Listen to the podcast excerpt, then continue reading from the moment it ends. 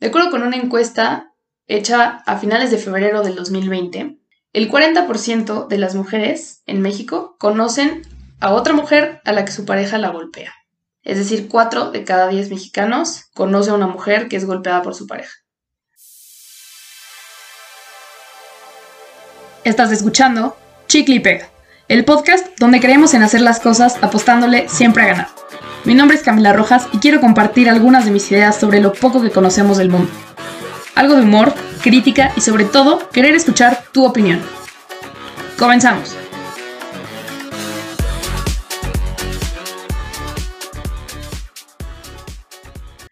El tema de hoy, violencia de género, y una vez más, en colaboración con Jimena. Jimena, bienvenida al programa de hoy. ¿Cómo estás? Gracias, muy bien. ¿Cómo estás?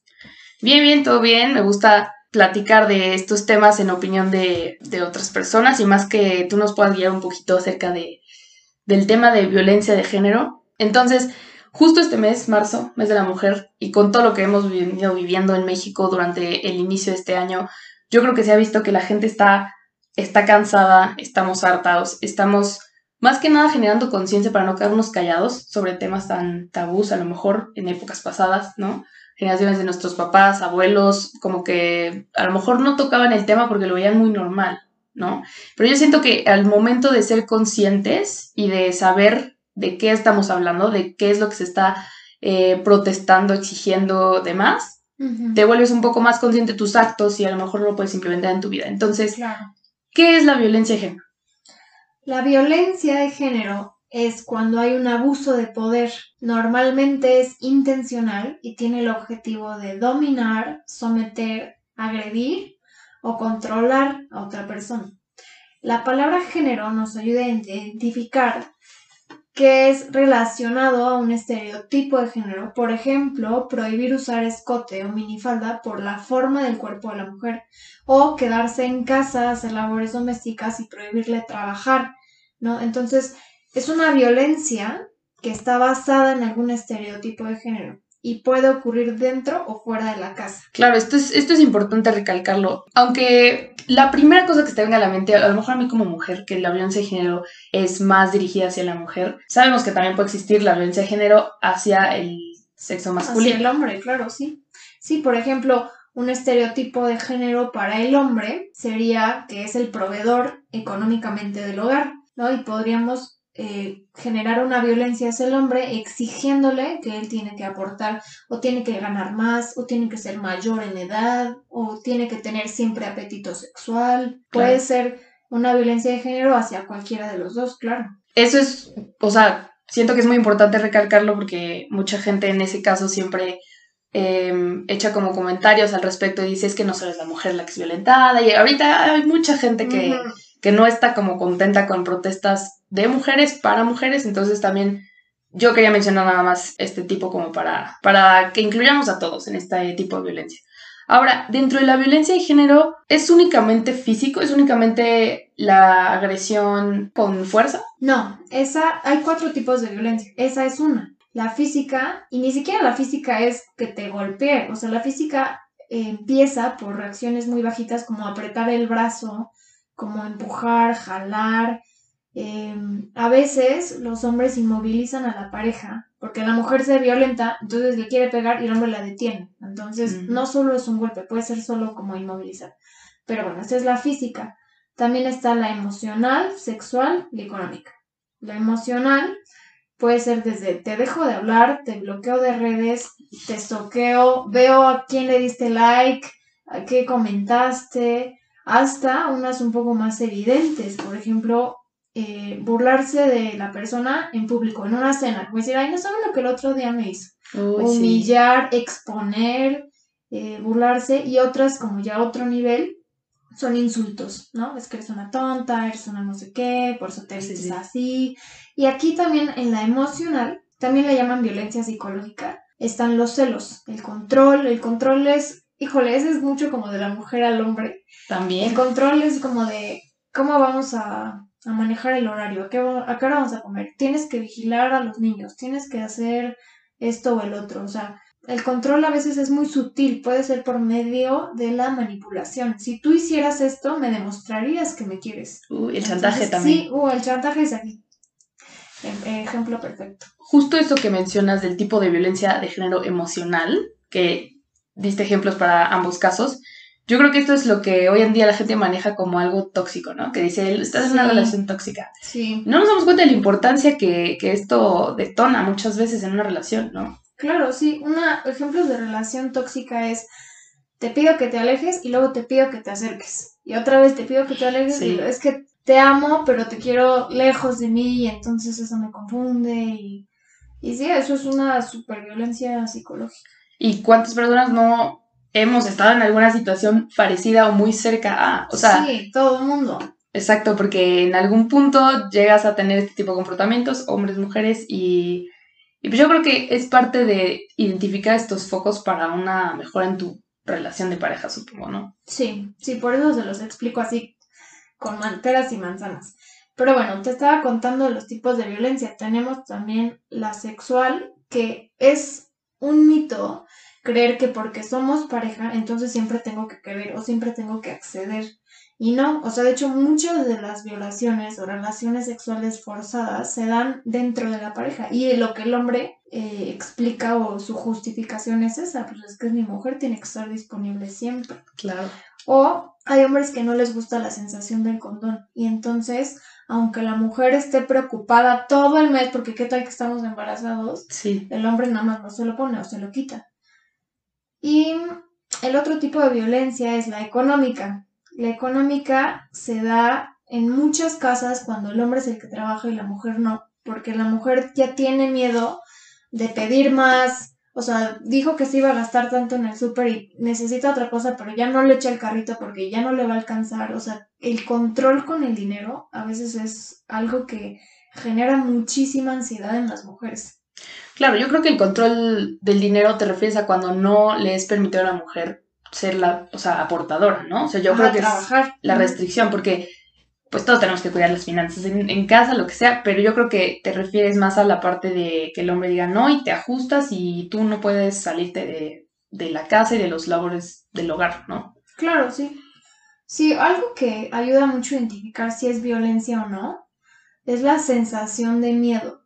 O sea, si me da miedo decir algo porque me va a pegar, si me da miedo decir algo porque me va a regañar. O sea, siempre que haya esa sensación de miedo, es violencia.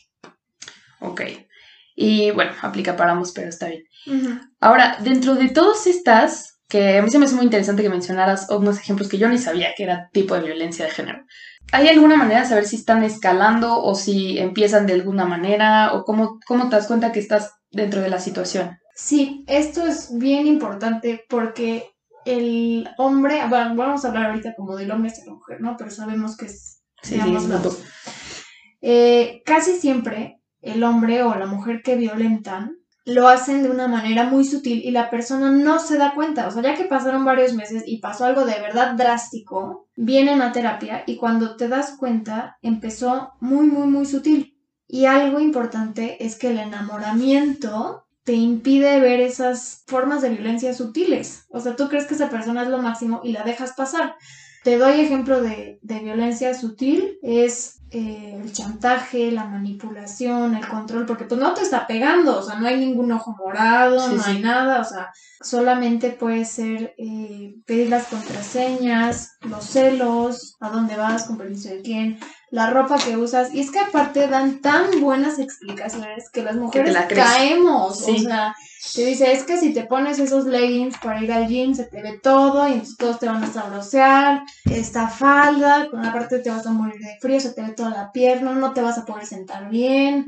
Y, Y es a su favor. no, y aparte como están las cosas, O sea, dices, pues sí, no me voy a exponer, pero realmente el acto de que él te diga qué ropa ponerte y qué no, ya es violento.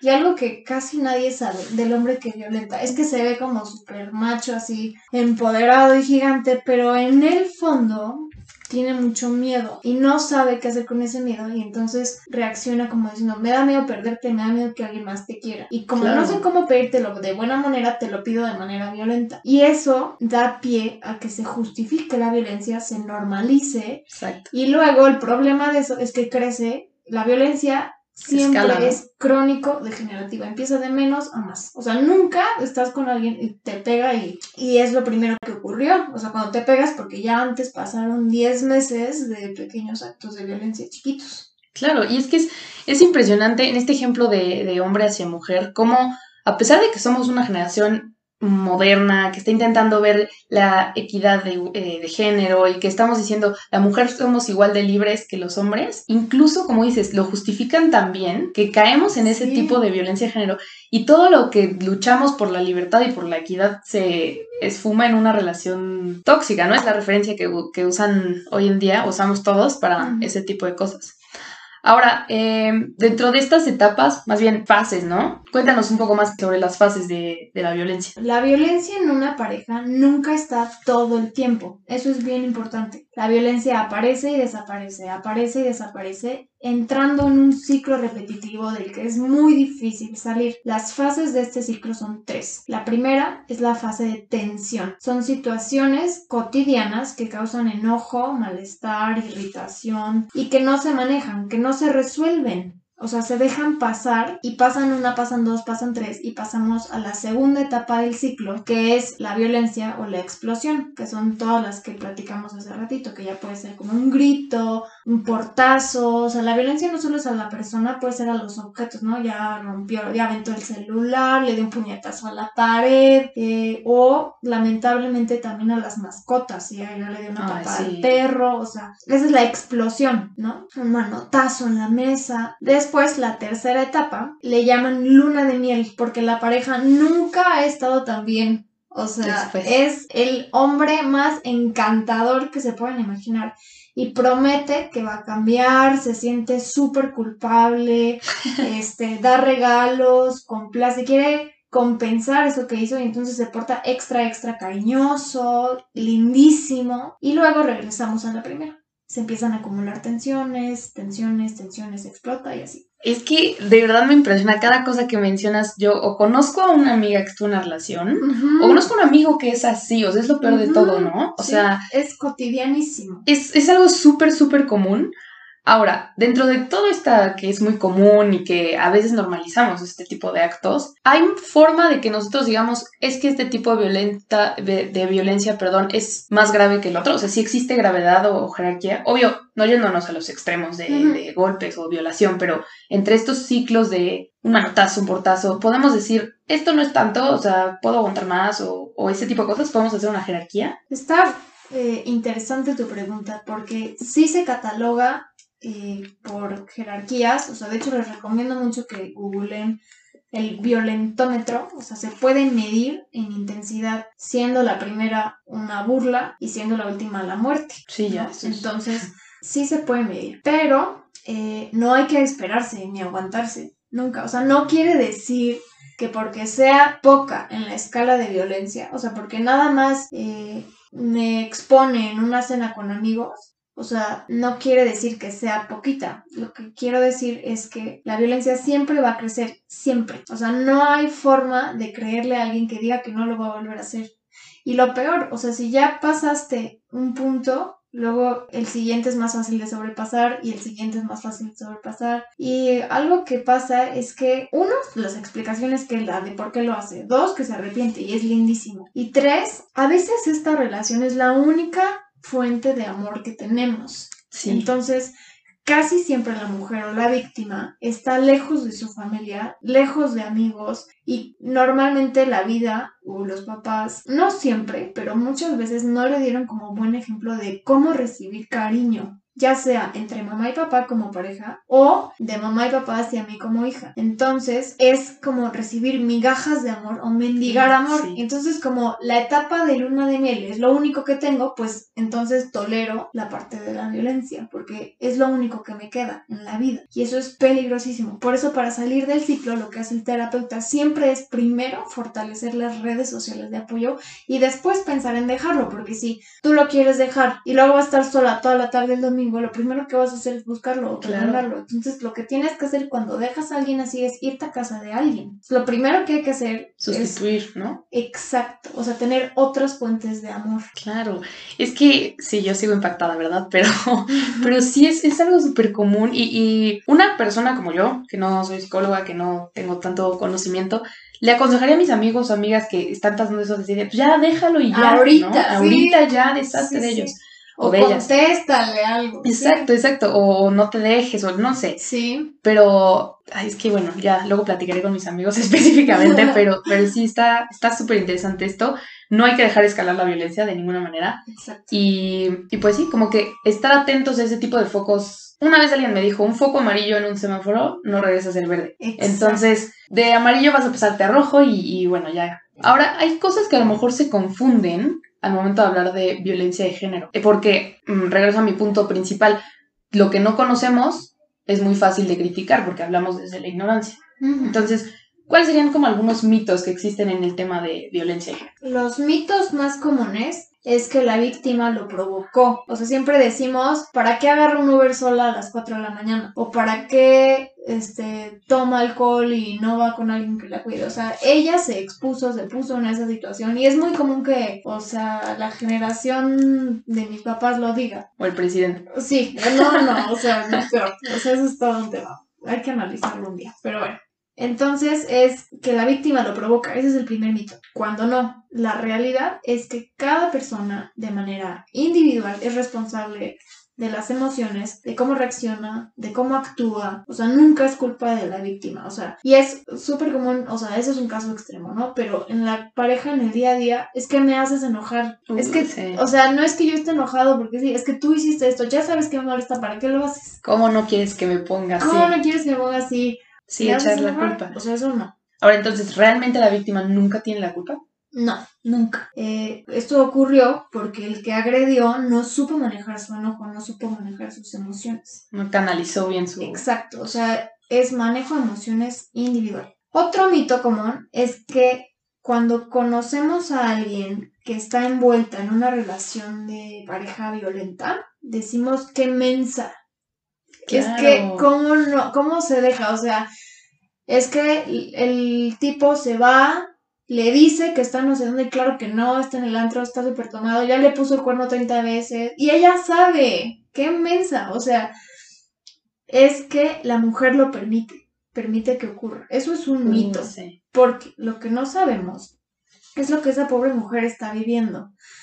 Cada vez que el hombre violenta, le hace una sarta de amenazas de que si ella lo deja, de que si ella dice, de que si ella lo expone, o sea, le va a ocurrir algo terrible, algo mucho peor. O sea, si tú le cuentas a tu mamá que este moretón, yo te lo hice, entonces te voy a dar el doble, o entonces ya no te va a tocar Sí, eso, no, entonces, amenazas, sí. este, te voy a quitar a tus hijos, o entonces, o sea, y ahorita lo hablamos fríamente, pero si nosotros somos esa mujer con ese miedo, con esa baja autoestima, o sea, sin amigos, sin nada, o sea, las mujeres caen en esta amenaza y viven con un terror terrible, o sea, por eso pasan tantos años de aquí a que se sueltan, porque de verdad creen que les van a quitar a sus hijos, o otra manipulación muy común es que el hombre dice que se va a matar, o sea, si tú- yo sin ti no puedo vivir, o sea, por favor, si me dejas no me voy a morir, o sea, hay mil, mil amenazas y entonces por eso no es que la mujer se deje, es que no sabemos con qué la está amenazando, Sí, a claro. qué le tiene miedo. Sí, y tú, y tú dices como de ya dile algo, ya, sa-", o sea, como que las personas que estamos fuera de las relaciones siempre Ujú. decimos que actúen y no sabemos realmente qué puede pasar si actúa, ¿no? O sea, como dices, tú puedes reaccionar de cualquier manera el hombre y pues sí, sí es una situación complicada, o sea, Sí, a veces cuando actúan y está muy de moda el empoderamiento femenino y tú no te dejes y no sé qué, eso es riesgoso porque si empoderamos a alguien que no está preparada, entonces lo que va a pasar es que cuando llegue a su casa le van a dar una guamisa peor de la que recibía. Entonces no hay que empoderar por empoderar. Ahorita vemos cómo, qué es lo que tienen que hacer, pero a ver, terminamos con los mitos. Otro mito es que el agresor tiene una enfermedad mental, o sea, justificarlo, ¿no? Con. Sí, o sea, tien- es alguien como con características muy específicas de enfermo. Siempre dicen, ah, está súper enfermo. Y no, o sea, lo, lo, nos podemos basar en la estadística, o sea, no hay tantas personas enfermas. Mentalmente, o sea, ¿no? sí, un trastorno mental que sea, que te convierta en agresor, no hay tantos, por simple estadística, no coincide. O Claro. sea, es cualquier persona se puede convertir en agresor, o sea, mujer u hombre, cualquiera se puede convertir en agresor, de cualquier estrato socioeconómico, de cualquier edad, cualquiera.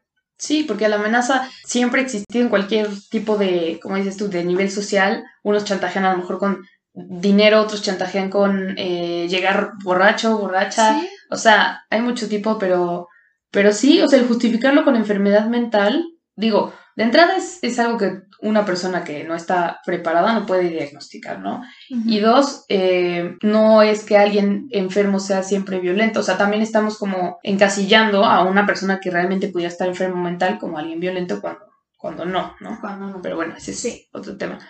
Sí, otro mito muy común que se pueden encontrar es que el agresor dice que lo hace porque te quiere. O sea, no vayas con tu amiga porque yo te quiero más que ella y tienes que estar con quien te quiera, ¿no? Sí. O yo eh, estoy celoso porque me importas. Si no me importaras, me valdría, ¿no? Entonces es un mito que la violencia es porque te quiere. ¿no? Que se mide en función de lo que te quiere. Y no, aquí regresamos a lo que les decía que cuando te enamoras de alguien pierdes la objetividad. Entonces esto ya es completamente subjetivo. Lo objetivo es que te está restringiendo amistades, lo objetivo es que te está Prohibiendo cosas. restringiendo tener amigos hombres, ¿no? Y... O al revés, porque los celos siempre también... Sí, claro, no, y en eso las mujeres somos expertas. O sea, a lo mejor el hombre es más conocido por la violencia física, pero en violencia emocional, o sea, las Sí. reinas somos las mujeres. y entonces, sí, eso, o sea, cuidar que, que nunca la causa es porque te quiero, jamás. No, o sea, y el chantaje, como dices tú, el emocional, es- esto entra en la parte del- de violencia emocional, ¿no? Que es como la psicológica que comentabas al Sí. principio. Y es súper difícil porque juegan con tu mente y el justificarlo con amor, dices, Sí. pues estoy con mi pareja por amor, ¿no? Ujú. Y si me está diciendo esto es porque me quiere, entonces no lo hago. Y luego dejas hasta de hacer cosas que te llenan Ujú. y que te das cuenta hasta que terminas, ¿no? Por alguna razón terminaste y te diste cuenta. Y yo creo que por eso dicen que el amor es ciego, pero bueno. Ujú. Entonces, aguas con esos mitos, no hay que creer en esas situaciones, no, no todo sobre la violencia de género o las justificaciones son, son ciertas, ¿no? Claro. Ahora, ¿qué consecuencias puede llegar a tener una mujer o un hombre al haber sido violentado o al ser el agresor o qué, qué consecuencias existe de la violencia de género? Claro, las consecuencias varían dependiendo del tiempo de la relación. O sea, no es lo mismo que me pegó una vez a que me pega a diario por 30 años. Entonces, eh, se miden como en función del tiempo. Pero, en general, la primera es baja autoestima, que aquí hay un gran debate entre los investigadores. Si la baja autoestima estaba antes y por eso la eligió como víctima, o si es Ah, consecuencia. O sea, si es la causa o la consecuencia. Eso sigue en sí. debate, pero de todas maneras, consecuencia sí es. Genera una baja autoestima. Genera mucha ansiedad, depresión, estrés, por supuesto. Si el estrés es reciente, se le llama estrés agudo. Si el estrés ya tiene más de tres meses que vivo estresada con mi relación, entonces se le llama estrés postraumático. Y otra consecuencia es que la víctima puede recurrir, como no tiene otras personas a su alrededor, recurre a medios para sentirse bien que pueden ser no sanos, por ejemplo, fumar mucho o tomar mucho. o drogas, ¿no? O sea, ya te puedes escalar a, a sustancias que... Sí, fíjate que las drogas ya más que lo que llamamos drogas como cocaína, heroína, marihuana, son más del agresor. Ah, La víctima es más como fumar, tomar muchísimo, este, ansiolíticos, el ribotril, todo eso.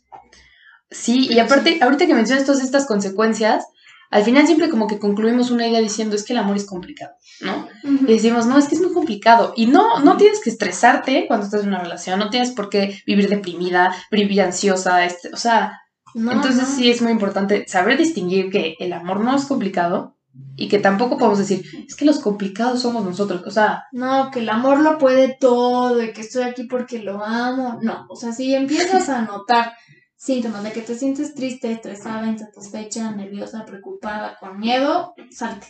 sí, O sea, porque es que la violencia no cambia. O sea, nunca les crean cuando les digan que ya va a cambiar, que ya no va a pasar, que ya aprendió, que va a ir a terapia. No, sálganse. Y es algo que cuesta mucho porque eh, también, no es que te aferres, pero te acostumbras a estar con una persona. Y el, y el agarrarle cariño, y estoy, Claro. sí, y estoy hablando incluso hasta de amistades, porque también la violencia de género se puede vivir en amistades, ¿no? Y el agarrarle cariño a esa persona y decir, es que cómo va a ser mi vida sin él o sin ella, mi rutina, a quién le voy a contar, o sea, y justo ponemos eso en balanza y decimos que eso pesa más que la, que la misma violencia muchas veces, ¿no? No importa que me cele, que me controle, que, y bueno, yo también ya puedo aquí. Sí, es que eso es lo difícil de dejar a alguien, que no solamente es malo, o sea, no solamente es violento. Y esa misma persona que agrede es buenísimo, o sea, da muchísima limosna en la iglesia, le jala la silla a las señoras en la junta de mamás. Es común Es el hombre. que el agresor se lleve muy bien con la mamá, o sea, con la suegra. Ah, No, entonces es un encanto, Juanito, que viene, que trae el postre siempre. O sea, por eso es tan complicado, porque el agresor es encantador. Esa es la clave. O sea, cuando yo tengo pacientes que me hablan de sus parejas, siempre pregunto, ¿es encantador? No. y, y te decís. Y sí, o sea, es el, el refrán como va que dice candil de calle. Ah, que, que te comportas mejor en la calle que, en tu casa, ¿no? No sé Sí. bien el, Ese. el refrán, pero Sí, sí. sí, sí, que afuera es un pan. Es, es todo un tema y, y después de escuchar esto, reflexionen de verdad si conocen a alguien, si saben de alguien, si ustedes se sienten en estas situaciones. Ahora, si detectamos ya como este tipo de cosas, porque no siempre nos damos cuenta de primera instancia, Claro. ¿qué tenemos que hacer si somos eh, víctimas, si conocemos a víctimas o si conocemos a agresores también? O sea, Claro. puede, puede ser ambas cosas. Sí.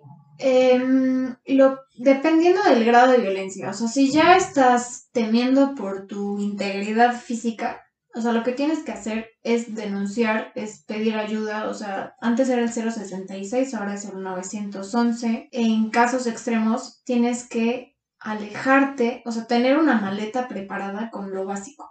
Y si tienes hijos, una maleta de los hijos. Y tener un contacto, o sea, de hecho yo antes de esto diría ampliar tu red de amigos, o sea, contactar amigas y Sí. familia, para que si en algún caso necesites, te salgas y te vayas a la casa de un familiar o de un amigo. Si no tienes a nadie, existen refugios para la mujer maltratada. Obviamente estos refugios están escondidos, entonces no Sí, dice sí. dónde está, pero, o sea, en donde tú vivas, de donde estés escuchando esto, ten a la mano el teléfono del refugio y tú llegas. Y nunca decirle al hombre dónde estás, porque siempre acaban como cediendo y dicen, ya te digo, estoy con mi mamá, y ahí van a la mamá, hablan con la mamá, y te prometo que nunca lo voy a volver a hacer, y regresan. Entonces, alejarse. Si no puedes salirte de tu casa, por lo menos tienes que encontrar un cuarto donde te sientas a salvo. O sea, ten ahí como una botella de agua, una barrita.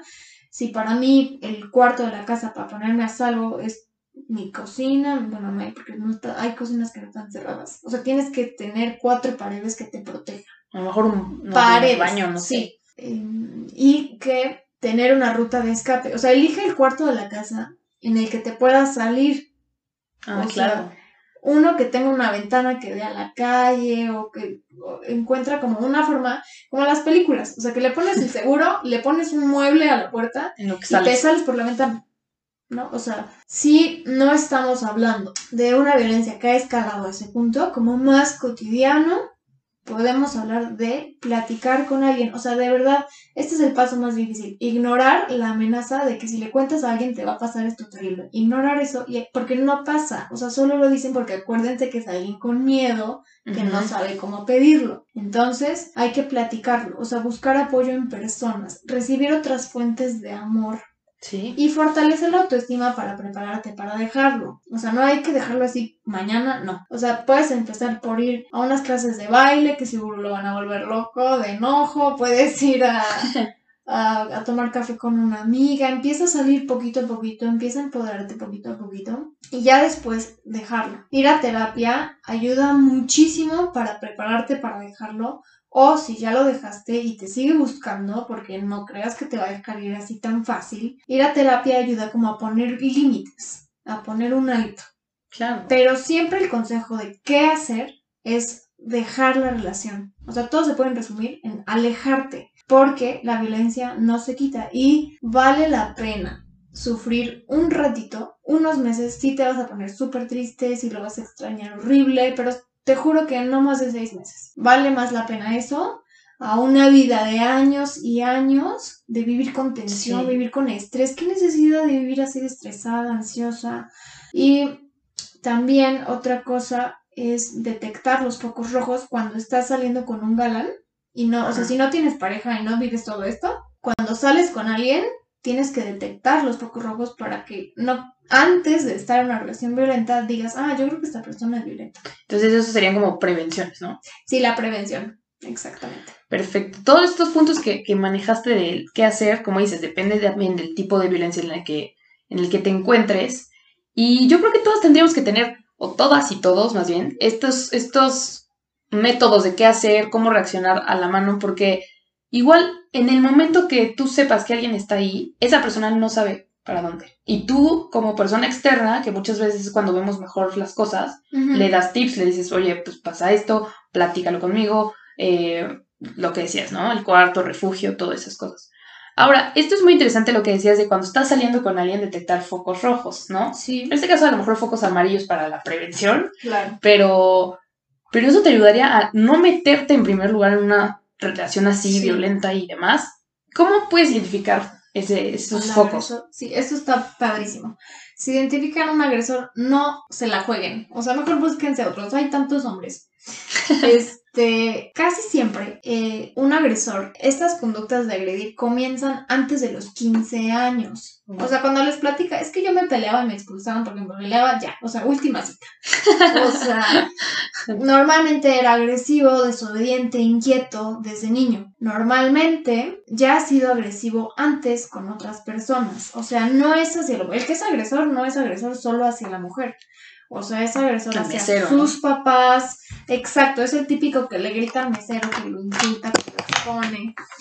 Es, perdón, es agresivo, irritable, hostil hacia los empleados. Es, normalmente ocurre cuando hay una sensación de superioridad hacia alguien. Entonces puede ocurrir hacia empleados, etc. Es celoso, es conflictivo. Y aparte, si tú le preguntas, si tú eres celoso, te va a decir no, para nada. Pero a la primera que notes que te diga, ¿y quién es él? ¿Y de dónde lo conoces? Y seguro quiere contigo, y no sé qué. O sea, ya, bye. O sea, en cambio, una respuesta de alguien que no es agresor, ya, ay, qué buena onda cuando lo, este, me lo presentas, se vuelven amigos ellos, o sea, Sí, claro. Y muchas veces pensamos que este tipo son demostraciones de, de que sí está interesado, ¿no? Decimos, Sí. no, es que esto sí lo hace porque, no, es que yo creo que sí quiere conmigo, ¿no? O sea, si me está celando desde el día dos, es porque ya sí quiere conmigo y se quiere casar mañana, ¿no? Sí, casi, casi pensamos. Está clavadísimo. Y no, normalmente tiene conflictos en final, tiene conflictos en su casa, tiene conflictos en su trabajo, tiene conflictos en varias áreas.